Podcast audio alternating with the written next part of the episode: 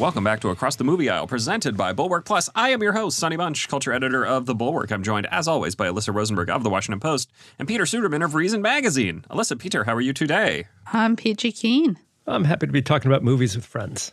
Uh, first up in controversies and non-controversies, why does everyone hate Rachel Zegler, uh, who played Maria in the remake of West Side Story? Actually, let's back this up for one second, because essentially, uh, no one other than some Twitter randos have voiced any displeasure at all with her. Um, here's the real question Why is the Daily Beast trying to convince people that Rachel Zegler is, quote, becoming the new Anne Hathaway, end quote?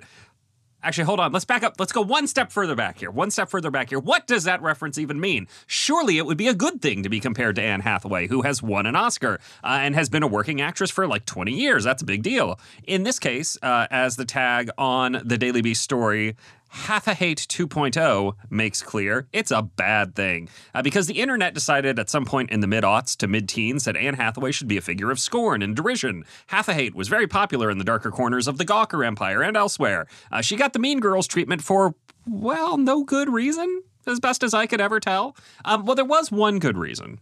And that reason was that it drove clicks because bitchiness on the internet drives clicks. Uh, and the Daily Beast trying to turn Zegler into an object of hate, again, based on a handful of Twitter randos uh, saying she has some annoying theater kid energy, is one of the more annoying things I've seen in recent times. Now, Granted, the Daily Beast has a habit of generating clicks by being kind of shitty to people. Uh, see also their breaking news hit on Meatloaf, which one could charitably describe as celebrating his death for being a vaccine mandate skeptic.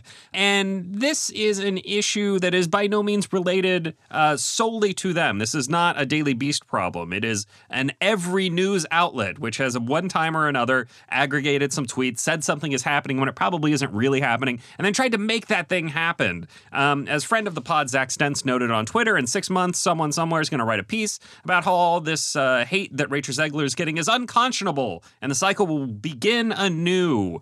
Um, this segment is called Controversies and Nontroversies, at least in part because of this trend. It was something I was reacting against years ago when we started the show, um, trying to discern what is actually controversial, what is an actual controversy, versus what is a media generated nontroversy. This is, I think, the primary job at this point of any good media consumer, figuring out what is an actual controversy and what is some dumb, ginned up nontroversy. Um, but the real controversy here has nothing to do with Zegler or the people tweeting about her, really, right, Peter? Isn't the controversy here that this piece was written at all, that it exists? Well, certainly you seem annoyed by it, Sonny. I am very annoyed. So I, I, I sort of have conflicted feelings here in, in some ways the Daily Beast is a tabloid. They like, I mean, that's their approach. Tabloids have always published material that I find uh, uh, irritating or objectionable or sort of trashy. I would uh, count this piece um, uh, uh, in you know in that line. Uh, at the same time, just as you know, reporters can ignore what's going on on the internet or what people are saying or what eight random Twitter eggs are saying. Um, it's possible to ignore what the Daily Beast is publishing, and like it's it seems like maybe it's not that big a deal. Um, again, it's not that I particularly like this style of journalism, um, but I I do think that sort of part of the part of a a healthy discourse is actually having an unhealthy strain to it. And I know that doesn't make like that sort of sounds like it doesn't make sense but but what you want from the discourse is not just for everybody to be saying the same thing not for everybody to be saying uh, things that are nice not for everybody to be saying to be doing things that i think that peter suderman and sonny bunch and alyssa rosenberg think are good and great and wonderful what you want is a Wrong. discourse in which people Wrong. say the enti- nasty the entire okay, discourse okay, should be governed by what we think is good Actually, I'm convinced by Alyssa. No, right. We should be put in charge of it. Um, and it should be, we, we should actually have to get to sign off on the discourse before it happens. So, no, this is, again, if you are if your question is Peter Suderman, do you like this specific article? My answer is no. If your question is do you like this type of article? My answer is no. But I also think that I can ignore this sort of thing, um, and that part of a part of a a vibrant free press is having people say stuff that is kind of stupid. Nobody's and people- saying nobody's saying that the government should come in here and shut down the Daily Beast for being a bunch of dickbags. Uh, what we're what I'm saying at least is that there's a difference between having you know the Twitter randos with 200 followers saying, "Oh, Rachel Zegler, annoying theater kid. Oh, we hate her. She's just like Anne Hathaway," and having the Daily Beast with, you know, 25 or 30 million unique monthly visitors, whatever their traffic numbers are, saying the same thing and generating this sort of cycle that heaps angst and scorn and outrage on a person who has done nothing to deserve it.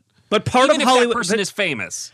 part of Hollywood journalism has for decades been uh, casting shade on people who are famous, beautiful, wealthy, etc., because those people are famous, beautiful, and wealthy, and there is a type of person who has always enjoyed feeling superior to that to famous, beautiful, and wealthy people, to people who have stature in Hollywood. And like again, this is not how I want to approach this stuff. I don't, as a pretty general rule. I don't read gossip uh, about like Hollywood, you know, person about their personal lives.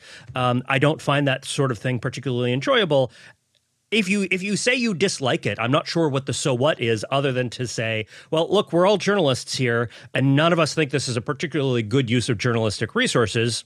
That's probably true, but then like w- none of us work for the Daily Beast, and okay, so like I, again, I'm like, what's the so what if we think it's bad? I have an answer for that actually. Okay, I have wanna answer hear. for that as uh as the member of the podcast who, among other things, like subscribes to People Magazine news updates and like used to read a lot of Perez Hilton and just really like I really enjoy trashy gossip. Um and you know, I, I I'm not I do not have the hours in the day to be like a keeping up with the Kardashians person, but I do enjoy um, a little ridiculous tidbit. And I think the actual problem with this here is much more sort of wonkily journalistic, which is that this is a piece by a breaking news intern for the Daily Beast. Um, and it's not a piece that anyone should have allowed her or encouraged her to write for a couple of reasons. The first is that there is not actual sort of sourcing and substance here. There would be an interesting piece to be written here if um, a sort of reaction against Zegler's alleged tryhardness was having an impact on the Oscar race in some way. Um, but there's not a single source here who's not a social media rando, right? I mean, th- there isn't even evidence that this is a phenomenon that has, you know, ended up affecting the box, the mediocre box office turnout, uh, that is affecting the award season race, that it is even, you know, stymieing Zegler's efforts to figure out her second and third projects, all which are, you know, always sort of a challenge for a Hollywood ingenue. There is not actually evidence that this is a substantial phenomenon. And, you know, for me as a person who lives on the internet, a big turning point uh, in my relationship to social media came um, about a year ago when our fabulous sort of social guru at the post opinion section sat down a bunch of us and ran us through what percentage of people actually use various social media services. And understanding that 20% of Americans are have Twitter accounts and that's more than actually participate in Twitter regularly, helped me realize, you know, how unrepresentative the conversation was there and then sort of, you know, disconnected my brain from it like Neo being jacked out of the matrix. Um for for the better, I think being less online has been healthy for me. And so a piece like this that is sourced entirely from sort of Twitter grousing and literally begins with, you know, referencing some Tumblr post as if it's a literary bon mot, you know, it's just a bad example of teaching someone how to source a story and judge whether a story is significant. And even more so because the conclusion of the piece is written sort of in a way that suggests that you know the author and her editor know that this is you know not really a story that they feel kind of queasy about it you know it sort of comes all the way around to being supposedly a- meditation on the fact that this is bad right? I mean the the closing line of the piece is it's an unfortunate fact of the internet we now live on. Whenever someone is feeling pretty and witty and bright there'll always be someone lying in wait to try and cut them down. I mean this is not a good kicker but it's also a kicker that totally invalidates the point of the piece.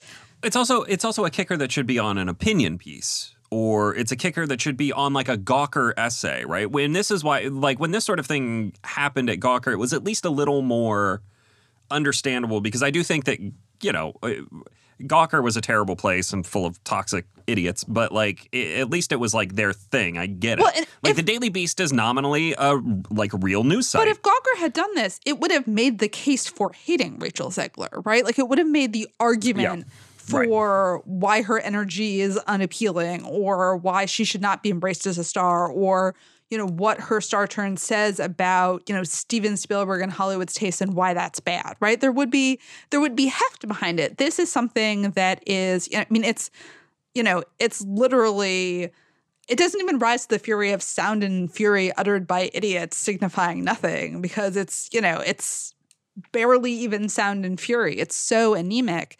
Um, and then it can't even sort of commit to, it can't prove that this is a phenomenon, and then it doesn't have the guts to make an argument about it. So I agreed that there's no news value here and that there's no substantive sourcing and that it's a problem that this was given to an intern who clearly was not given sufficient editorial oversight. But I also think that gossip journalism in tabloids has often relied on no name hangers on, you know, sort of nobodies who are just sort of mean spiritedly vaguely connected to the subject of a report and who are just sort of calling and that that's gossip journalism and I don't like it. There's no vague connection here. It's just random people on Twitter saying, ah, we don't like her. Yeah, it's actually worth uh, listening to the season of You Must Remember This on Hollywood Gossip Columnists, which, yes, makes the point that people like Hedda Hopper were getting fed stuff from the studios. But the point there actually is that the gossip they were repeating was from people who were proximate, right, to the stories that they were, you know, dishing on, even if they were proximate with an interest, with a bias, you know, and if the the people reporting what they were saying weren't doing enough to sort of debunk it, there was some information value there. And look, you know, this story should be allowed to exist. Like for all I think that the world would be a better place if people just grokked our particular tastes and met them.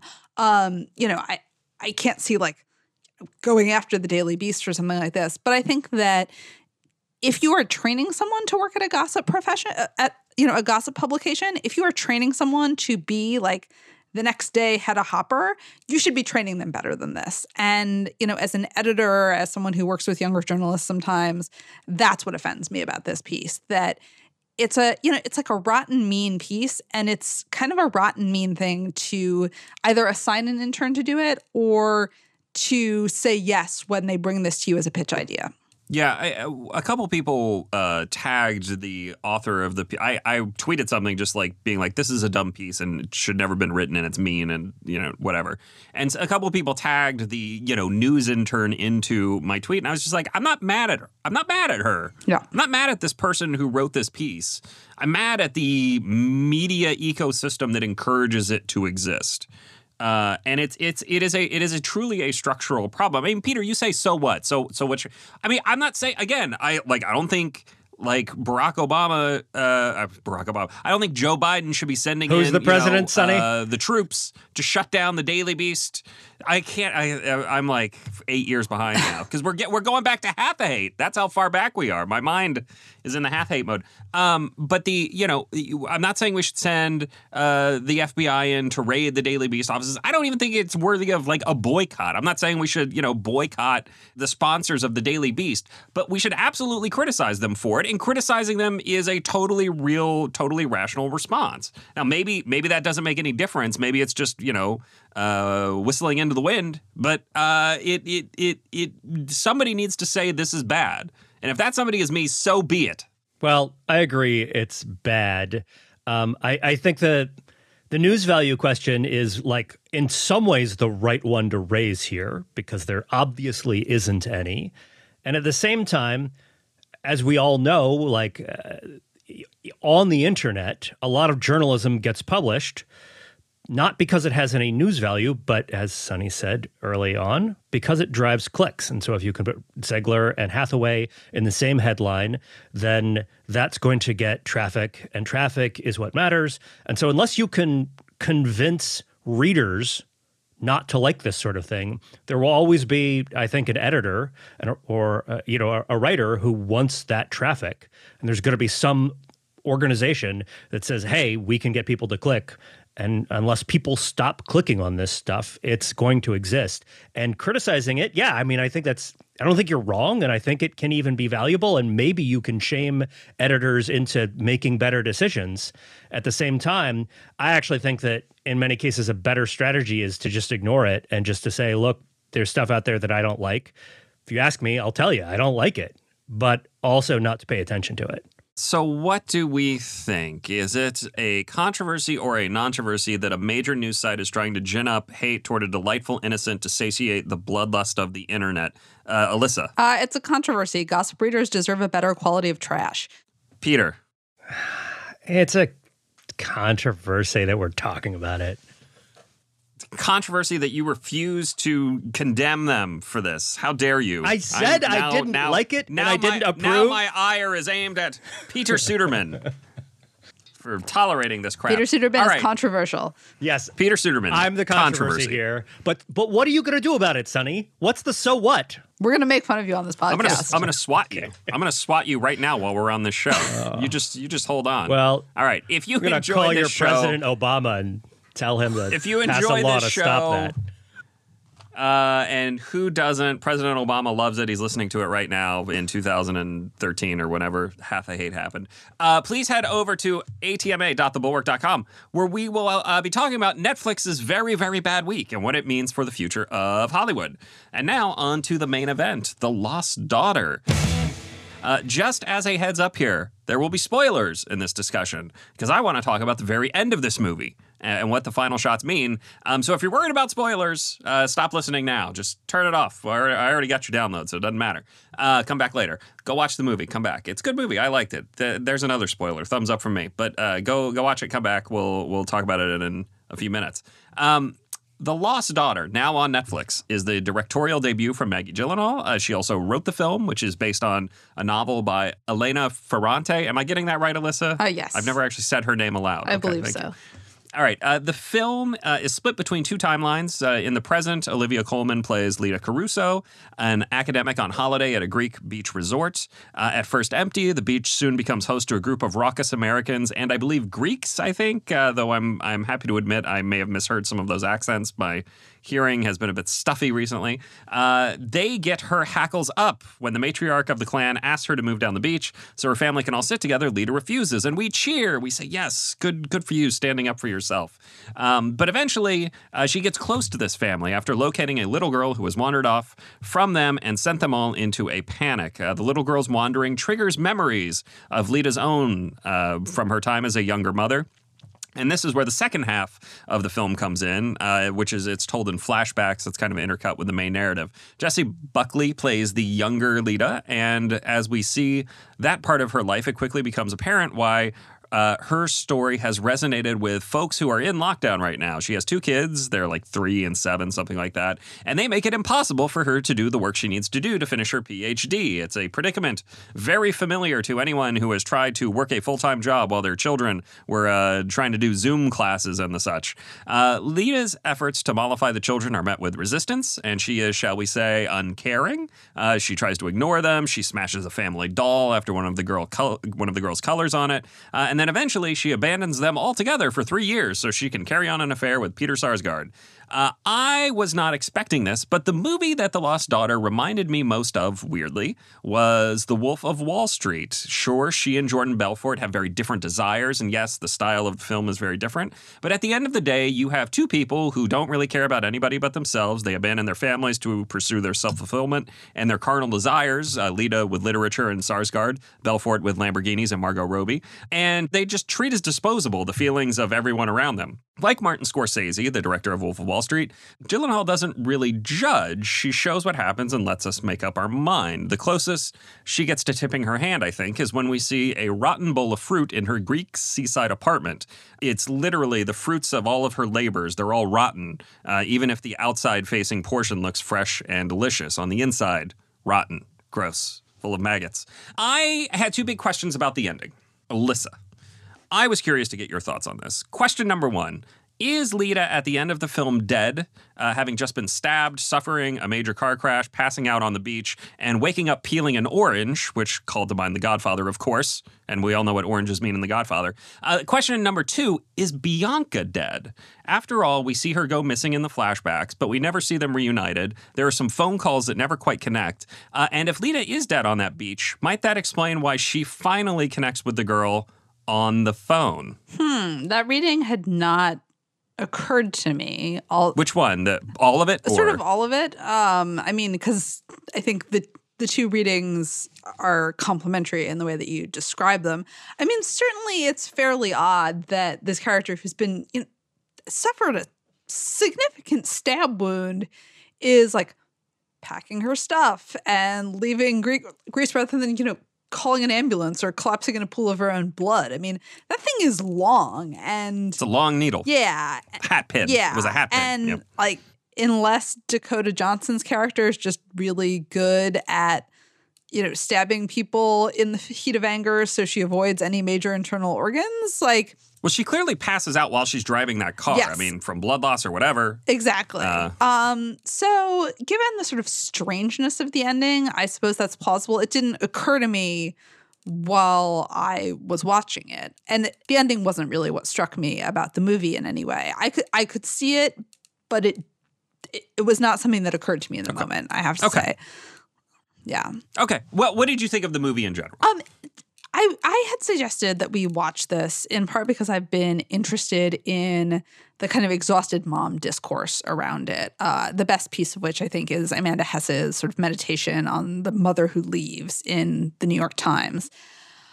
But and the movie does one thing that I think is effective and unusual, which is not just that it shows mother a mother who leaves her children, but that you can see why she might want to leave, not just because her own work is being unfulfilled, or you know Peter Sarsgaard is like doing the sexy lit theory thing about her work at conferences, um, but because children can be genuinely unpleasant and grating in some ways, and the movie does not try to make Leda seem unsympathetic by making her kids seem cute and appealing and winning. In fact, the little girls that we see in this movie are, you know, kind of grubby and whiny and sullen and grating. And the truth is, small people can be difficult. They just can. And I say this as the mother of two small people who I adore and who are much more char- like, you know, have those moments, but also who have moments of charm of the type that are not really reflected in this movie. But what makes Leda a weird stand in for the kind of fantasy of maternal escape after several grinding years of, you know, attempting to do anything else while also supervising Zoom school and sticking, you know, swabs for COVID tests up your kid's nostrils is that Leda just comes across as really off in certain ways in the movie, right? I mean, the sort of determination to be difficult in the face of the the family joining her on the beach. Um, The Taking the doll. taking the doll, which is a So in- very in- strange act, and the fact that she sort of carries it on for so long. But even in the flashbacks, I mean, you know, there's a scene of her masturbating in her living room and then being interrupted by her kids, right? I mean, this is someone whose sense of boundaries are not properly established. And you sort of see that even before she has the affair, even before she leaves. And there's this one allusion to her having had a really terrible childhood that the movie never really develops. But, you know, there is something just not quite right with this person in a way that does not make her a stand in for, you know, other mothers who leave or who stay, right? You know, there is something just wrong with this person in a way that makes for an interesting movie, but for less than entirely apt sociological commentary. Yeah, I mean, this is again, this is why the the character that kept coming to mind for me was Jordan Belfort, who is, I mean, I, I think I feel comfortable saying is like basically a sociopath, has no has no no sense of other people's feelings and doesn't really care about them whether they're hurt uh, with his various schemes or whatever. Um, and she comes across the same way. Again, the the the the thing that jumped out to me the most was stealing the the little girl's doll from the beach, holding on to it for, through the whole movie, even as she's crying and mm-hmm. going on, and the family's talking about how upset she is and how you know how distraught she is and how they're gonna have to buy a new one to you know keep her keep her. And even after that, she's not. And then she keeps holding on. She doesn't she doesn't return it. She doesn't like place it someplace where somebody can find it. It it is I like it is genuinely it is like monstrous in a very weird and specific way. Especially because she is herself sort of dressing up the doll, trying to clean it. You know, there's this scene where she's trying to get this like sort of sea ooze out of it, and Yeah. a, you know, like some sort of worm or slug or leech comes out of it.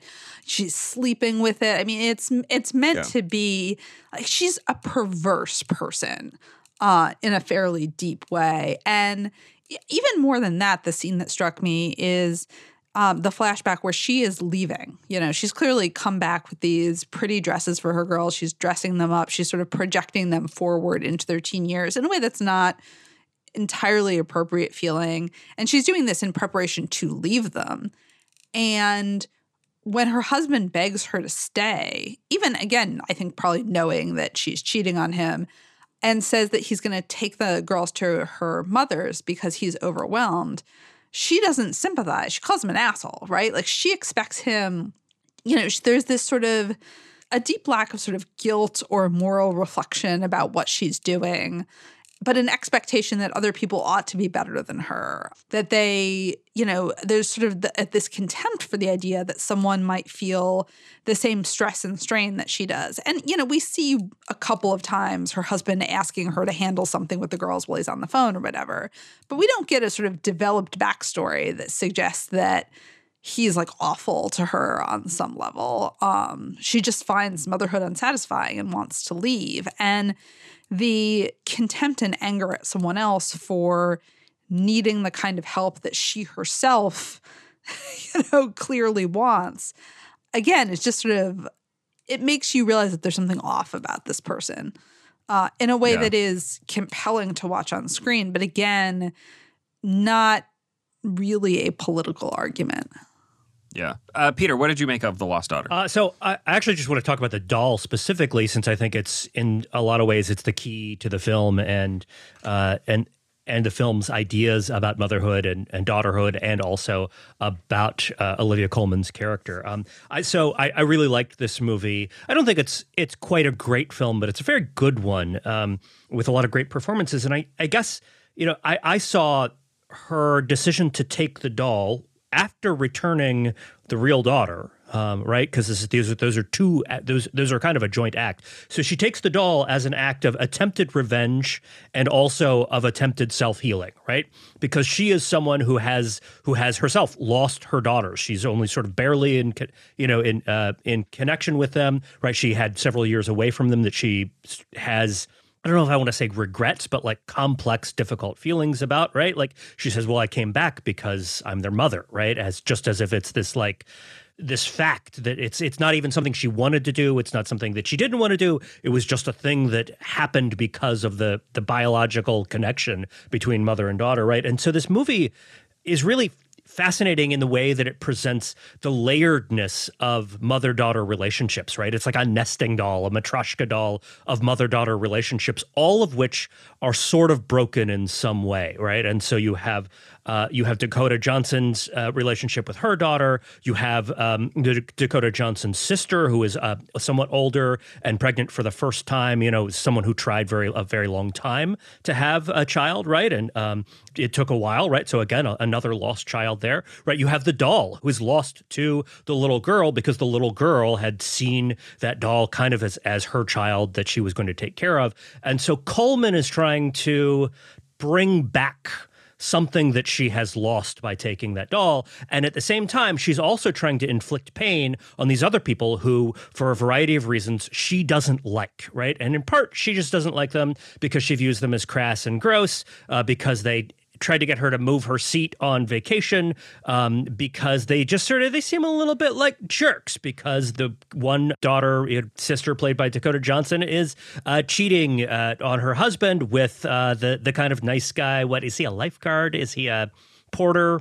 Like a sort of beach boy. waiter, something Cabana other, boy. who Olivia Colman clearly was interested in, right? And so there's uh, so Dakota Johnson's character is kind of edging in on Colman's fantasy of of of maybe uh, having you know something with the pool boy, who she invites to dinner and has this like really kind of lovely little meal with. It's clearly a date, even though the pool oh, boy. Oh, is not in th- on that. I think you're misreading that. Okay. I think he, he, is the one who says that she is beautiful and attractive. Sure, and he's like, being nice. Is like her. kind of moonily leaning in, but she is treating this as a like I, I, think a surrogate child relationship or a student relationship. I mean, she's talking.